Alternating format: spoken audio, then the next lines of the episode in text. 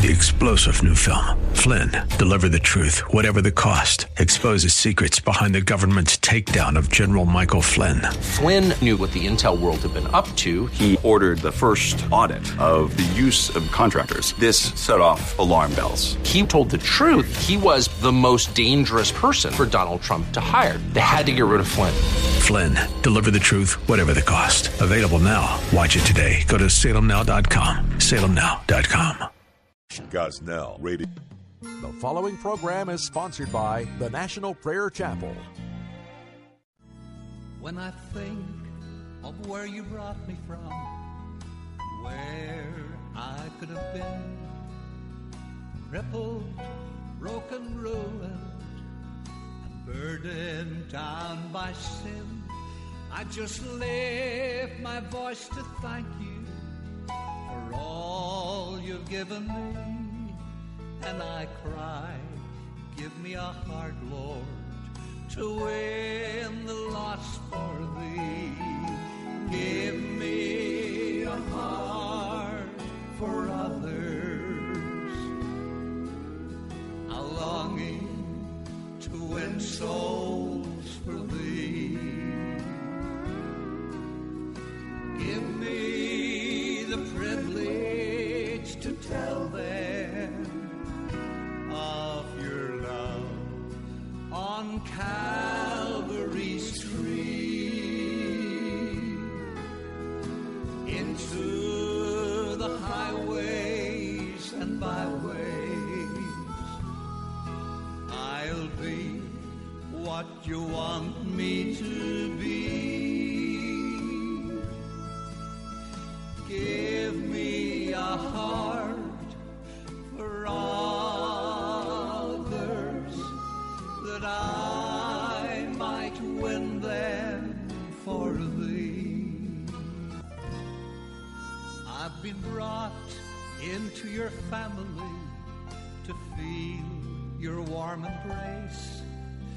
Told me that you cared for me.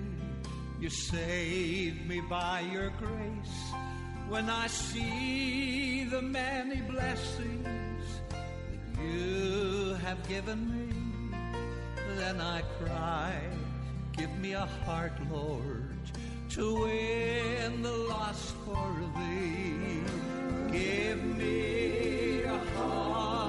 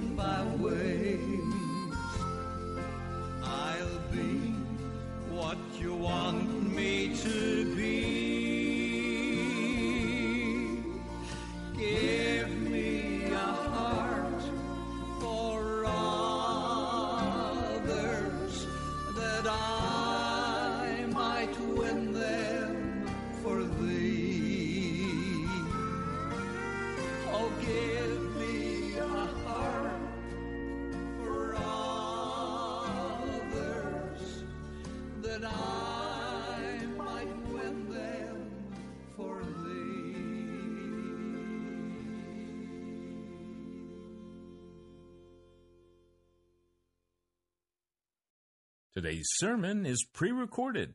We spake yesterday from Mark 3 that the Lord called those that he wanted to him, that they might be with him, and that he might send them out. So, this is a hundred percent. Whether it is to be to another town, another country, another continent, or to remain in this land who so desperately needs the love and the knowledge of Jesus Christ. but it's not an option. So I've never agreed with uh, some go and some stay. We are all called to go. Those who've come to Him to be with Him. This day we are talking about how we may begin to go. And it's actually uh, the, the, the, good news about Scripture is um, Jesus is good news and everything's possible. It's, this is not hard. Uh, everything gets very hard once you start talking about ministry. I'm not very good at that word. People keep coming and saying, What ministry are you doing now? I say, No, I don't want to talk about ministry. I want to talk about my life and God. I don't have a ministry except the only one I can see worth having, which is that of reconciliation with God and man. But I don't have a ministry, and I think one of the problems uh, that many of us have is we've got so compartmentalized. And I meet people that say, Our church doesn't have a ministry with the poor. Well, you've all got a neighbor. And the oldest and first missionary strategy came from Jesus. I'm not sure we've done it yet, which is to love the Lord your God with all your heart and your soul and your strength and your mind and to love your neighbor. That's it. It's not more complicated than that. And if we all did that, the world would already have been reached. The problem is we're waiting for ministries to do it. And our job, when we've come to the knowledge of a sweet Savior who counted not his own life, but allowed it to be taken for us. This uh, sweet Savior says, Will you now? share this good news. He counted not his life, and he asks us to demonstrate his love. So, the scripture I was given from Micah says, This is what the Lord requires of us to act justly and love mercy, and to walk humbly with God. Now, the word mercy or uh, compassion, if you like. Uh, is a very good word. And uh, you could find it 47 times um, in the scriptures.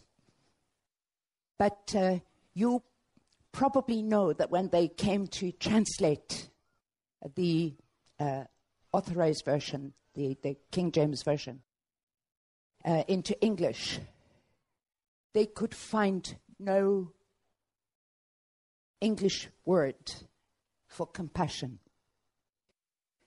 Compassion is not a weak word. Here's a scripture in which compassion is mentioned. This is uh, one of the first missionary journeys that Jesus sent his disciples out on. This is in Matthew. He went through all the towns and villages. This is chapter 9, 35. Teaching in their synagogues, preaching the good news of the kingdom. It's always good news, by the way, never good advice. And healing every disease and sickness. When he saw the crowds, he had compassion on them because they were harassed and helpless, like sheep without a shepherd. And then he said to his disciples, The harvest is plentiful, but the workers are few. Ask the Lord of the harvest, therefore, to send out workers into his harvest field. This word compassion is a an extremely gutsy word. And by the way, in Scripture, it is connected with the guts, it's connected with the bowels, if you like. When Jesus saw the crowds, he was filled with compassion. Now, this pity is not the right word because this is not, oh, look at those poor people there and I am here. Compassion is when your guts are wrenched and overturned. There was no word until they translated the Bible. There was no word in English. It belongs to the heart of God, which He has given us. And whenever you find this word, word compassion, I think it has, that there are two things uh, that um, always seem to occur with this word compassion. One is Jesus sees. He sees what men do not see. I don't know how well aware you are of some awful, awful poverty facts, but I carry this room, uh, this book around with me to remind myself. One in every second child in the world lives in poverty. Every second child. It's one out of two. In the year 2003, 10.6 million children died before they reached the age of five. That's the same as the population of France, Germany, Greek, and Italy. And you think they've got troubles in Europe. Those are children that never even grew up to a life. Millions.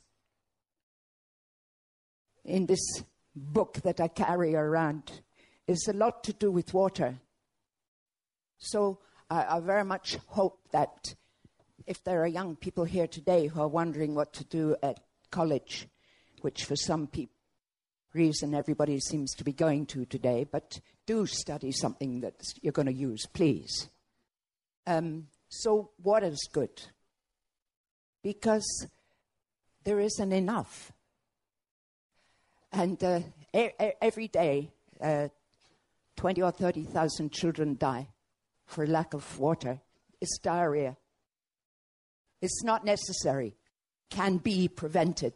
This is unnecessary death. And they haven't even heard, those same children, by the way, of a Savior because I've had a look to see where the people are thirsty physically, where there isn't enough water. It's the same places where they're thirsty spiritually. They're the same places.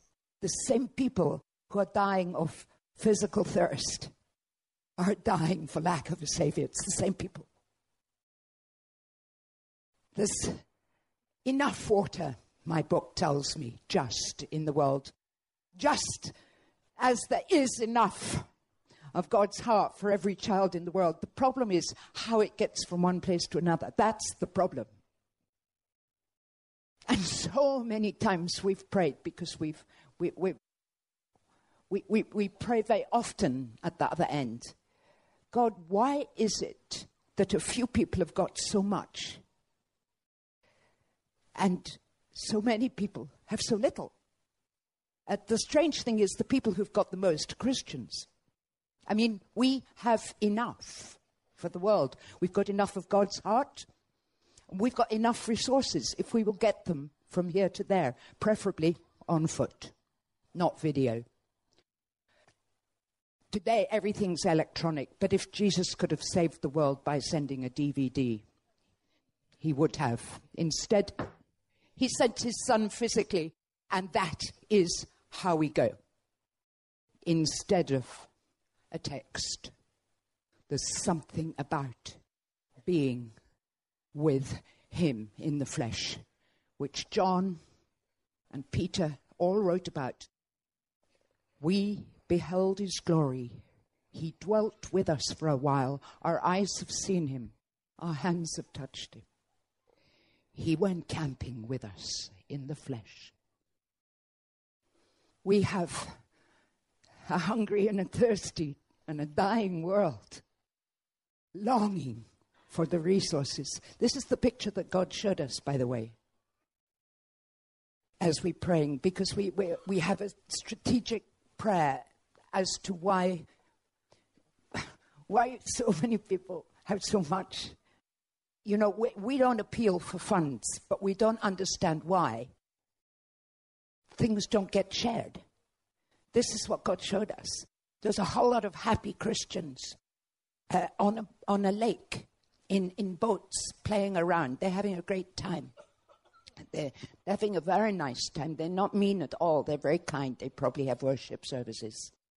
And, and then um, there's a, a, a, a, little stream going down the mountain because they're quite high up.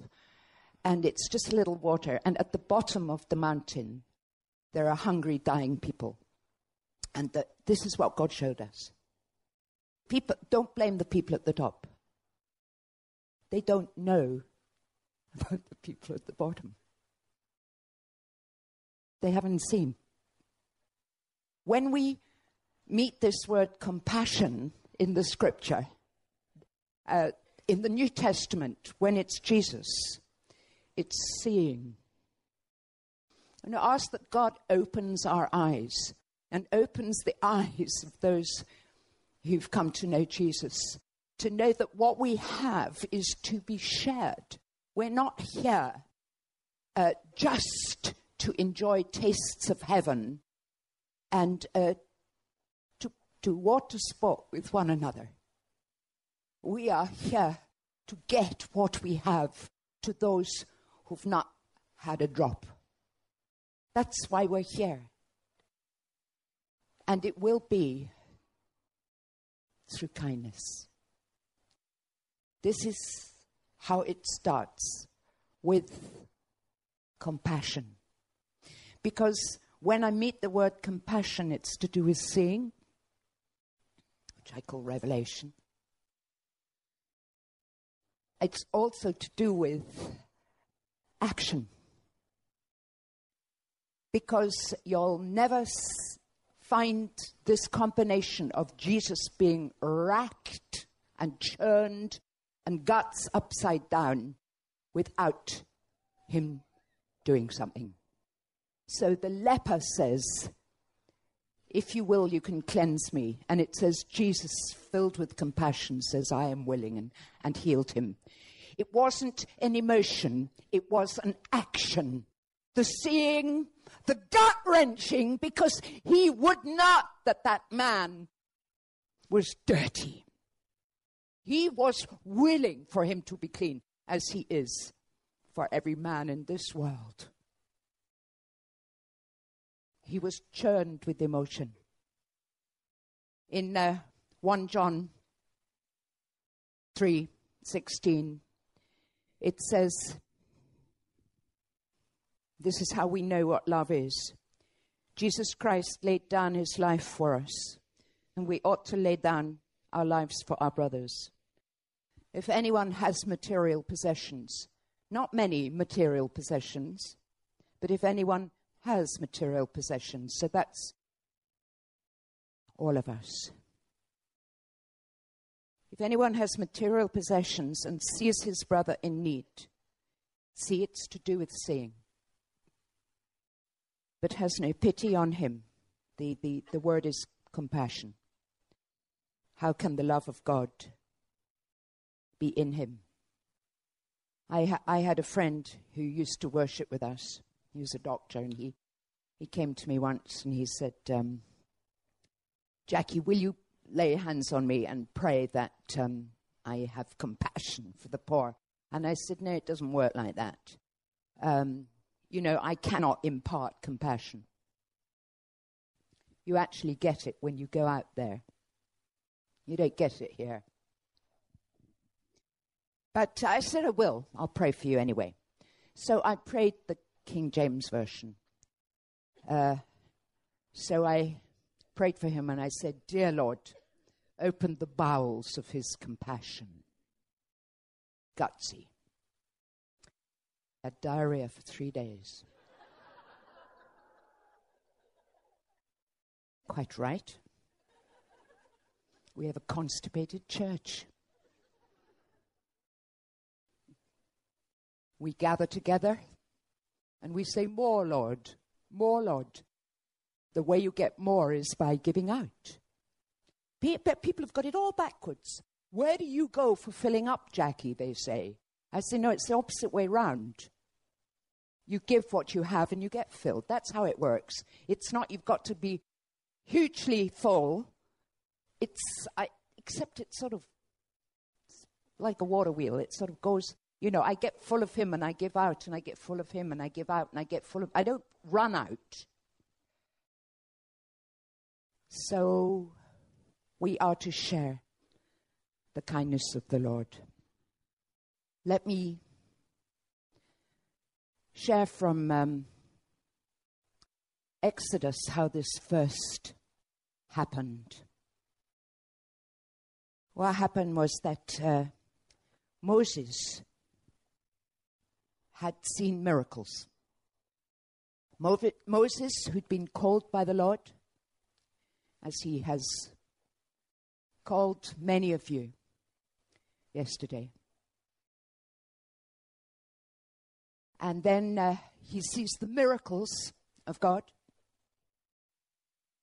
the mighty outstretched arm.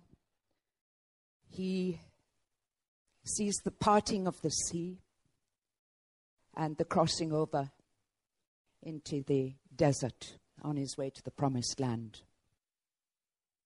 And uh, Moses then goes up the mountain in, in uh, chapter 24. And it's a quaking mountain. It's like a volcano full of smoke and uh, rumblings, and, uh, and the people do not want to go near the mountain because it's, uh, it, it's what I call the, it's the scary mountain. So uh, they're afraid of dying. And as you know, Moses stayed up there a long time in the presence of God, and he came down with the tablets, and the people had uh, so quickly built idols. And uh, so he goes up the mountain again. And here in uh, chapter 34, this is what Moses says to chapter 33. This is what Moses says. Verse 13 If you're pleased with me, teach me your ways. He knows the power of God. Now he wants to know the ways of the Lord. And the Lord says, My presence will go with you. And Moses says, It's not worth going if your presence doesn't go with us. But this is what I'd like you to do for me. He wants Moses to know the ways of the Lord, and he wants to see God's glory in verse 18. Show me your glory. And the Lord said it would kill you. It's, uh, that's why I'm wearing glasses which turn a bit dark up here, because the lights are too bright for me. And the Lord says, My glory would kill you. You cannot see my face, for no one may see me and live. But I tell you what I'll do, says the Lord. I will let my glory pass before you. And he talks about mercy. I will have mercy on whom I'll have mercy, verse 19. I'll have compassion on whom I will have compassion. So he says, Because my glory would kill you, I'm going to let you hide in a cleft of the rock. Now imagine, uh, God is very, very big. So uh, he's very big, so he's got very big hand. So he says, I'm going to put my hand over you. Uh, and I'm going to co- cause my glory to pass before you. I just, so all Moses got to see was a bit of the glory of God, a little bit of his back view as he passed by. And this is how the Lord announces his glory in verse 6 of chapter 34. As he passed in front of Moses, proclaiming, The Lord, the Lord, the compassionate and gracious God, slow to anger, abounding in love and faithfulness, maintaining love to thousands and forgiving wickedness, rebellion, and sin. After the miracles, after the noise, the kindness, the compassionate God passed by. And this is why, for those of us who now know that we're called to Him and that He's going to send us out somewhere, the easy thing is now. The easy thing is, this is all we are to do with the rest of our lives is to be kind. That's it. It, it, it. so everyone can do that. Of, of course, you can't do it if you don't know God's kind. But if you've tasted a little bit, that's all we are to, to do. And if we will, it's just so simple. If we will, from time to time, there'll be miracles too. By the way, if you haven't seen any miracles lately, you should go and preach the gospel because the promise is that they'll follow us signs and wonders. So you better get going. This is not, you know, it's a very strange word people keep using these days called anointed. I don't quite understand that. But anyway, because I think we're all anointed. Uh, if you haven't seen signs and wonders, they're the promise. Go and preach the gospel, and signs and wonders will follow. Okay? So do it. And I, am not convinced signs and wonders are for conferences, you know. So it's sort of wrong place, you know. And gold teeth and all that. Go, go to a place where people have no dentists and pray for their teeth. You know? Go and, go and do the stuff where people are hungry and thirsty, where you need a miracle, because without the miracle, which might be, of course, you giving your own lunch, but uh, without a miracle, they may die of hunger. And I really hope you will find yourself in places where they're hungry. We are saved to be kind. That's what Ephesians 2 says from unregenerate to redemption for a purpose. It's what Titus says. We are saved not by good works, but to do good works. And that's what Peter and James and John were arrested for. You know, in Acts 4, when uh, they had healed the man who had been born lame, who had held out his hand for money at uh, Beautiful Gate. And Peter said, Silver and gold we have none, but we'll give you what we have. By the way, we, you, you must always give. You understand this? Never, never, never, never refuse anybody who's asking. Never. Always give. You don't have to give them what they're asking for but you must not pass by. Otherwise, your own heart gets hard and dies. And if you ask the question, oh, well, there are so many hungry, so how can I give to everyone? Good question. I would suggest you go on fewer journeys. We're not supposed to sightsee the poor. We're supposed to help the one we see. So it's possible. That's my neighbor. That's where we start. Deuteronomy 29 29 says, The secret things belong to the Lord, the revealed things belong to us and our children. What is revealed? It's revealed through Scripture that I am to be kind. The mysteries I'll leave for Him to reveal to me from time to time, but I can be kind so I don't have to lock myself up for a month praying for the purposes of God. I can start by being kind. The man who collects my rubbish, or the person in the bread shop. By the way, my friend just now, while we were worshipping, her ear got healed. Uh, yeah, just while we were worshipping, it all got hot and her, her, her, where she was all blocked up, just came off. So, you know, when you go to the bread shop, you know, are you ready to, are you ready to pray for the bread seller? You know, you, you have to be ready on every occasion for these miracles. You can do it all the time. Everybody wants to get prayer. Hardly anybody's going to refuse you. Everybody's got a family problem, a work problem, or a health problem. So, where my, I, I have a friend called Vic, if any of you know him. He says, if it moves, pray for it. you know.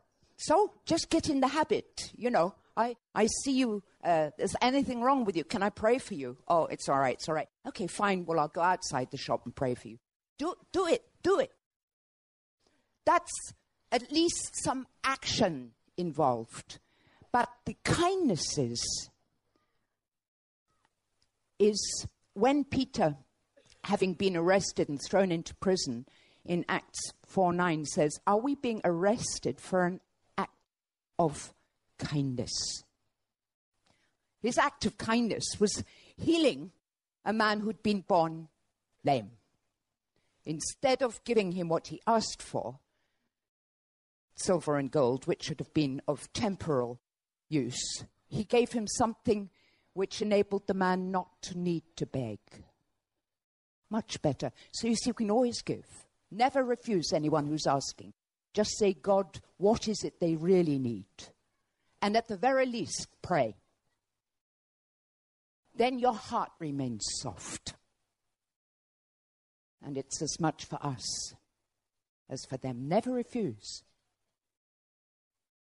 So we have wonderful stories of how God has used us, and there's a bunch of people sitting there with me who've um, helped us in Hong Kong over the years.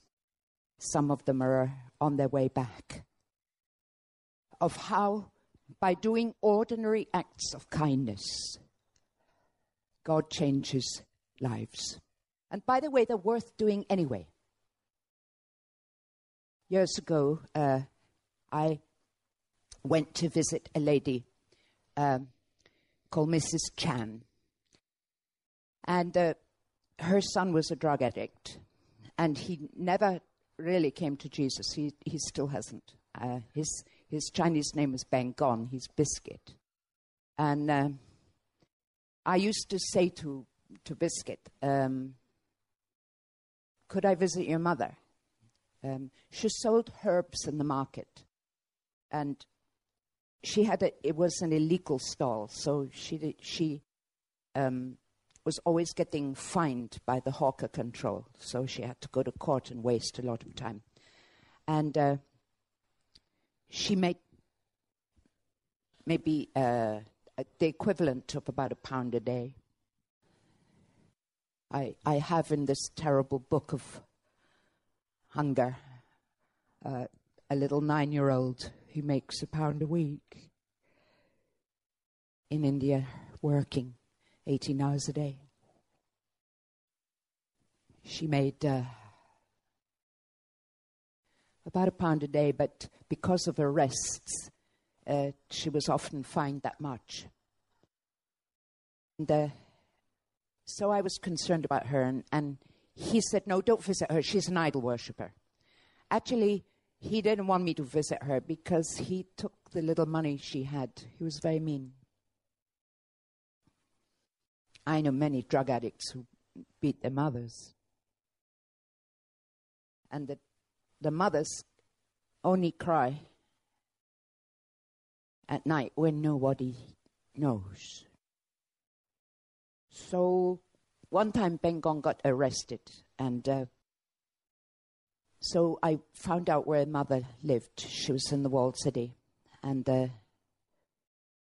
I took I took a young man with me who'd come to know Jesus, not very well, but he had come to know Jesus, and uh, I found Mrs. Chan Uh, she just, all in her house was just a, a bed.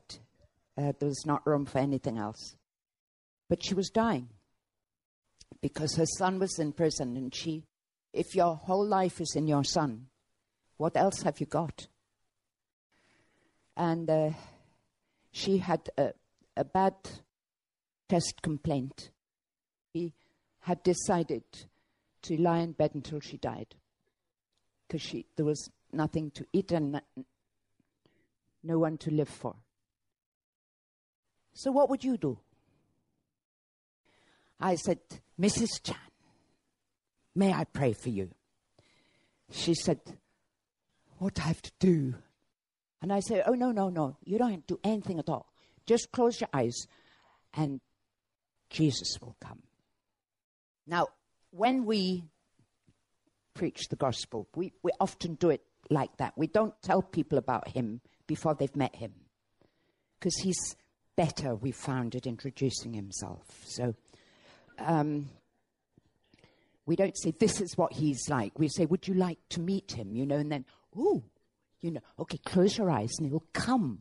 And he does, of course, because he wants them to meet him. It's called Revelation. They open. I want. I mean, three of us in agreement, so this is a winner.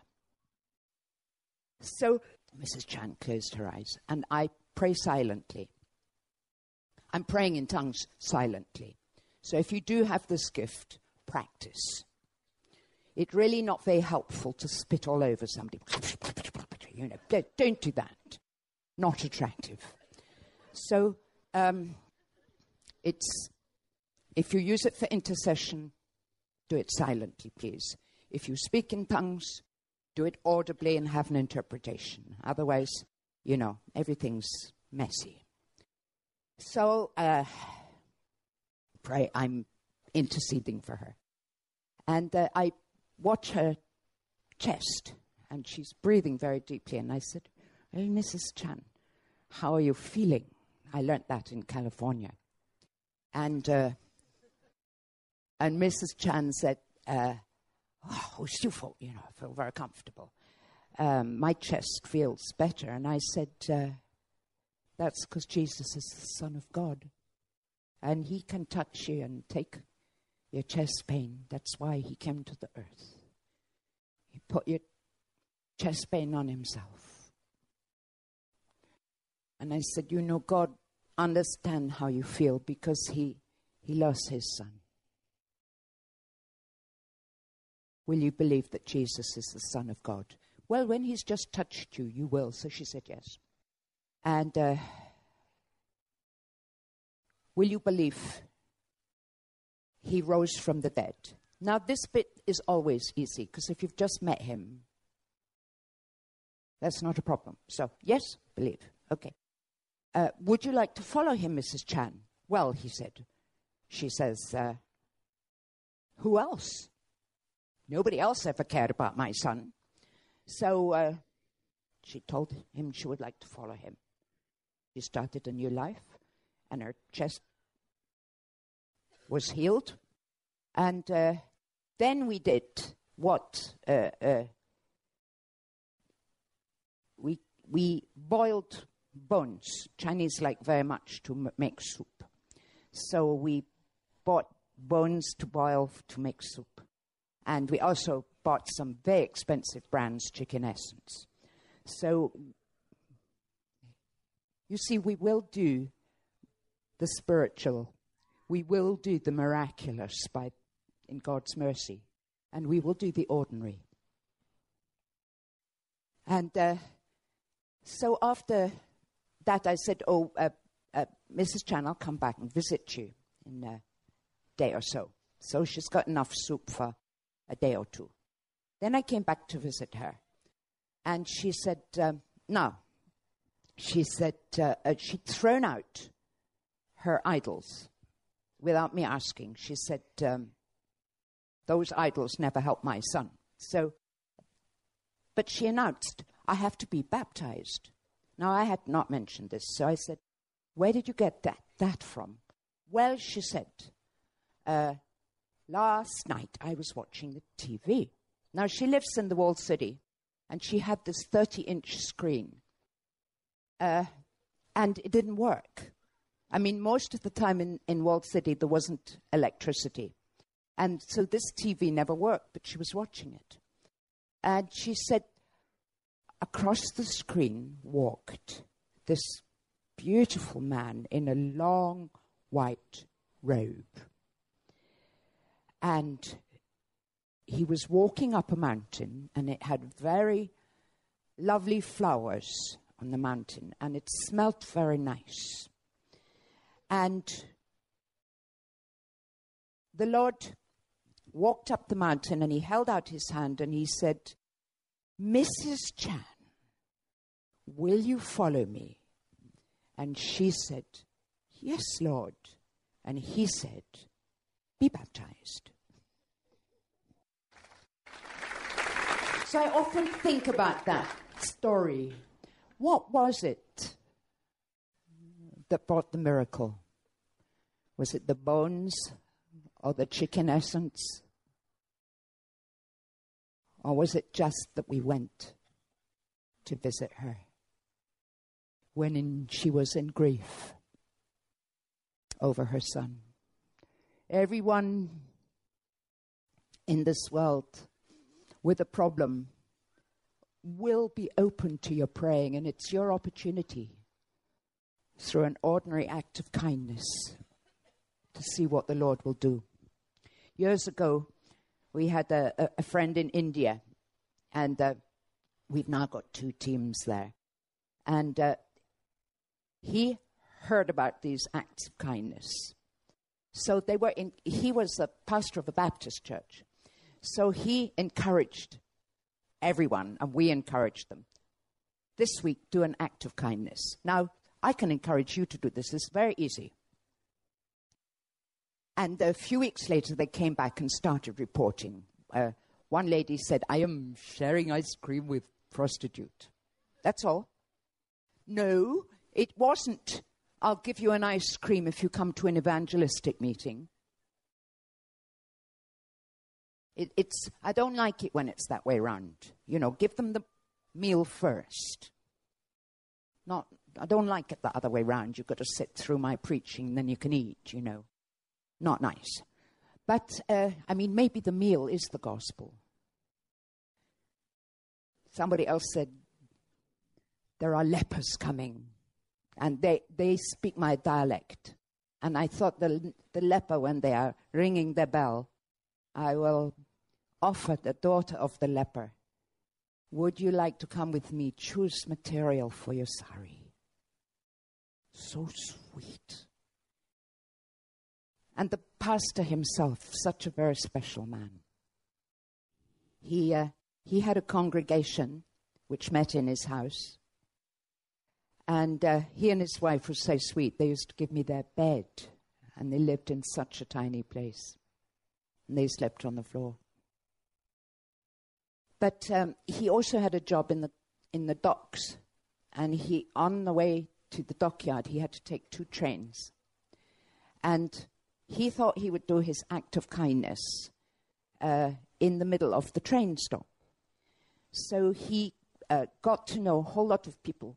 In, in India, many people uh, sleep uh, in the train stations and all these poor people. And one lady kept saying, Would you please visit my, uh, um, my husband? Uh, would you please visit my husband? He's very sick. But he lived just behind the station. And my friend said, I'm so sorry, but my train is coming. Uh, I don't have time. And after uh, uh, uh, some while, he thought, maybe I'll change my train time. And so he came to the lady and, and said, uh, I, Now I can visit your husband. I'm going to take a different train. And uh, she said, You're too late. He's just died. And uh, my friend put his um, face in his hands and he wept. And he wept for 30 minutes. And when he put his head up, there was a whole circle of men weeping. And uh, from that day forward, he could do anything with those men. What had he done? He did what he could. He wept for them and for their friend. Nobody'd ever done that before. They, they had so many people coming to know Jesus. They had healings, little babies who'd never sat. The age of two. He went every day with medicine, with milk, and with prayer until the baby could sit and then walk. They had revival. He said, People are coming to me now. I'm on platform one, and platform two is coming. It's very simple. And he invited us to go. Our drug addicts, what, what do we know? We don't know how to speak Indian dialects, but we do know how to worship. So uh, our guys went and they worshipped on the platform. And as they worshipped on the platform, two Hindu men, dr- drug addicts, walked by. And as our guys were worshipping, they actually saw Jesus. It's revelation. They saw Jesus. And then they went to live, of course, with my Indian pastor friend, because how can you, how can you say God loves you and leave someone in the street. I, find it difficult. I'd rather not say God loves you than, than say it and leave them. So then they, they've got all these people coming to Jesus and all these people coming off drugs. Did we do the miracle? No. We, we just had the fun of going in there to worship and being there when the Holy Spirit revealed Jesus to two men who were in bondage, who wanted to hear good news. This has been our privilege, and this will be yours. It's doable. So many times, so many times, I pray this prayer, and I prayed it for you. I pray Ephesians 1 and I pray Ephesians 3. It's about the spirit of revelation. And I say, Dear Lord, whatever I'm saying, may they hear you. Because you see, the scripture says God is pleased to use the foolishness of preaching. And I think people are converted.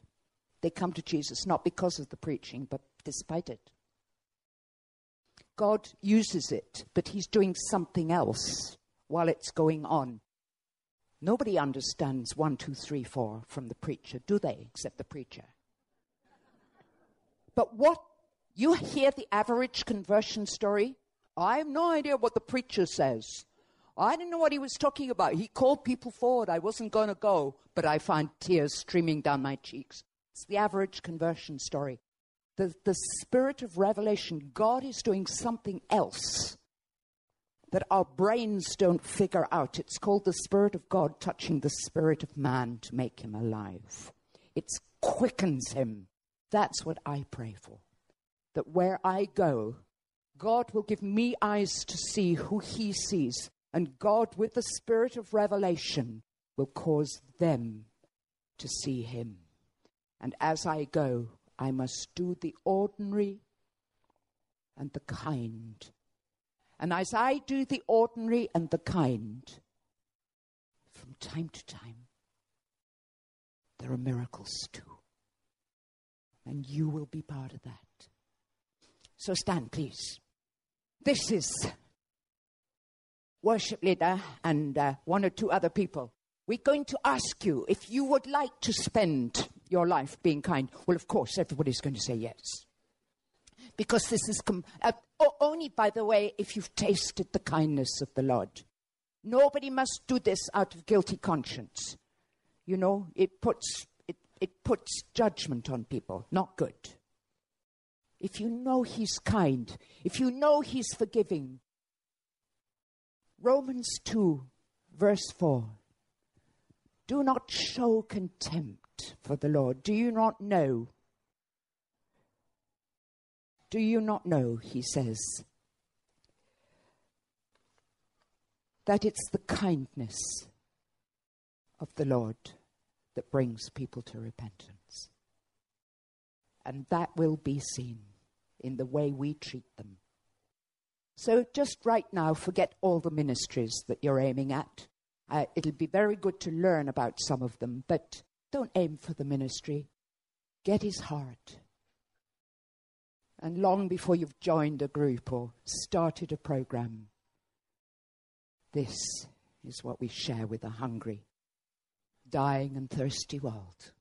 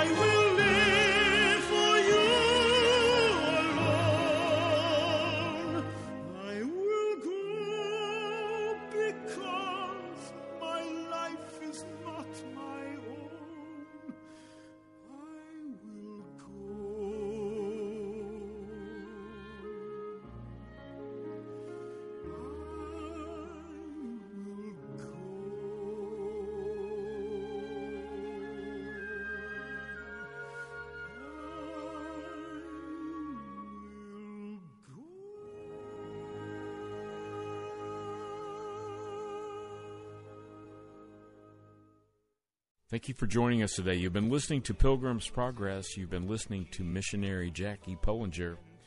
Jackie's website is at ststevensociety.com. God bless you.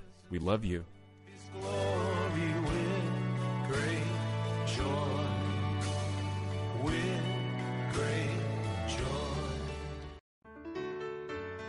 This is Tracy.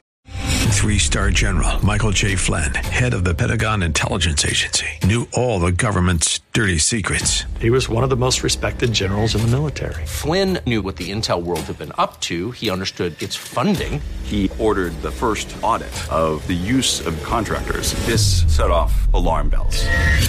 The explosive new documentary, Flynn, Deliver the Truth, Whatever the Cost, and covers the facts behind this scandal. Flynn told the truth. He was the most dangerous person for Donald Trump to hire. I find out the worst enemy that I'm going to face in my life is right here in America. They took my assessment and they wanted me to change it. And I was like, I'm not changing it. They had to get rid of Flynn. With in depth interviews, archival footage, and never before seen personal records of the man behind the headlines. I just felt like I was drowning. Flynn, deliver the truth, whatever the cost. Available now. Watch it today. Go to salemnow.com. Salemnow.com.